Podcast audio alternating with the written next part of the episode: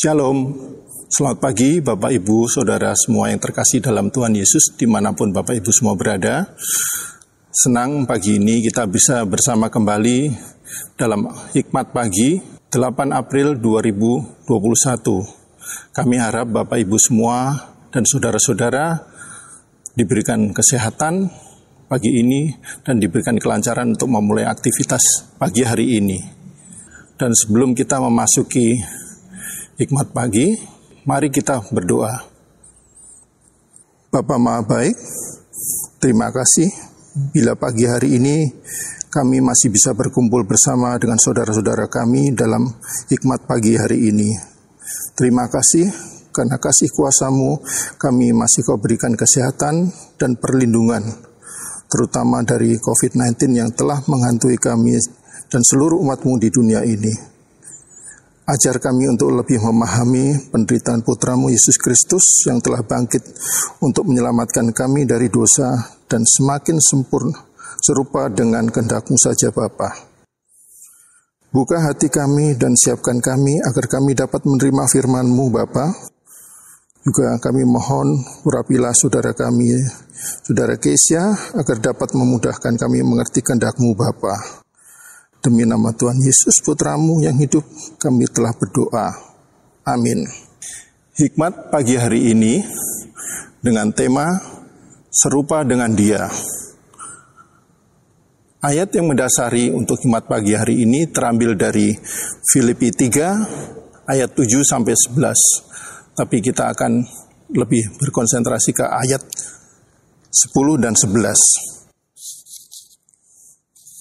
Demikian firman Tuhan.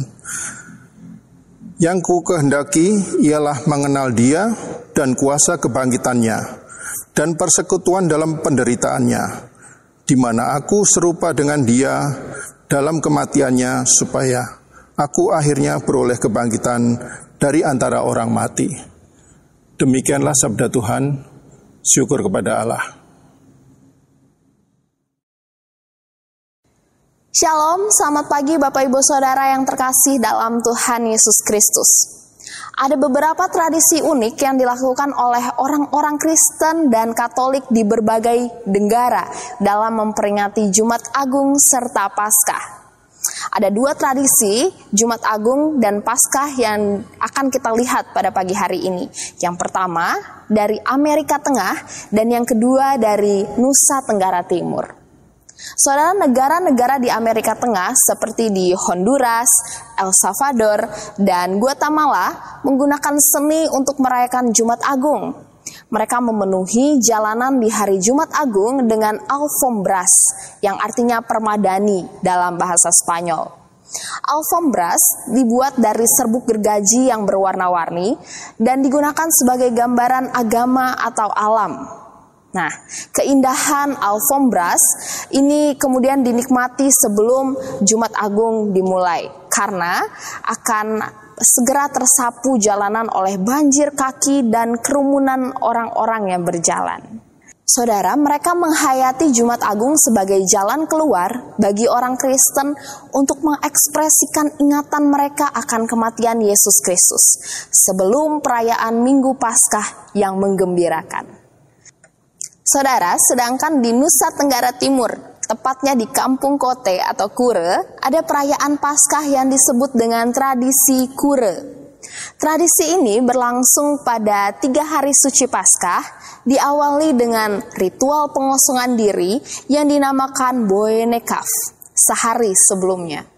Nah, rangkaian tradisi kure ini meliputi pemandian benda-benda suci peninggalan Portugis, Taniu Wisneno, dan kemudian jemaat memberikan persembahan berupa uang, sayuran, buah-buahan, sirih, serta pinang yang nantinya akan e, digunakan dibagi-bagikan kembali.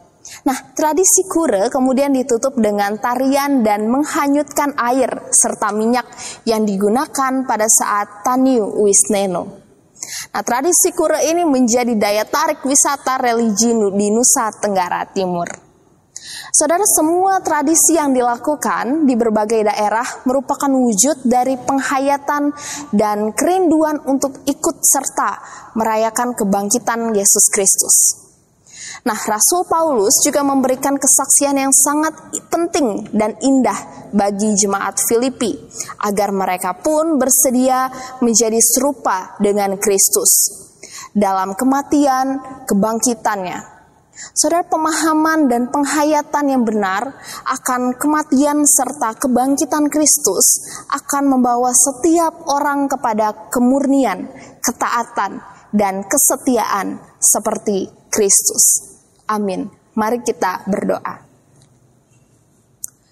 Bapa Maha Kasih di dalam Kristus kami mengucap syukur Tuhan Firman-Mu pada pagi hari ini mengingatkan kami kembali untuk kami menjadi anak-anak Tuhan yang sehari-hari terus berjuang untuk hidup serupa dengan Kristus. Bapak, tolonglah kami, ampuni kami jikalau sering kali di dalam kehidupan ini kami lebih memilih berjalan sesuai dengan keinginan kami sendiri, berjalan dengan keinginan hati yang tidak sesuai dengan keinginan Tuhan. Bapak, ampunilah kami. Dan biarlah dari hari ke hari hidup kami juga terus menjadi berkat bagi orang-orang di sekitar memancarkan terang Kristus. Bapak pada pagi hari ini kiranya Tuhan terus menolong setiap kami di dalam seluruh aktivitas yang kami lakukan. Biarlah setiap aktivitas yang kami lakukan ini membuat kami semakin melihat dan mengalami Kristus di dalamnya. Dan kiranya Engkau juga menganugerahkan kepada kami sukacita serta damai sejahtera. Dan biarlah kehidupan kami ini adalah kehidupan yang memperkenankan kepada Tuhan. Terima kasih Bapa, terpujilah namamu demi Kristus kami berdoa. Amin. Saudara, selamat menjalani kehidupan sepanjang hari ini dan terus ingat menjadi anak-anak Tuhan yang serupa Kristus. God bless you.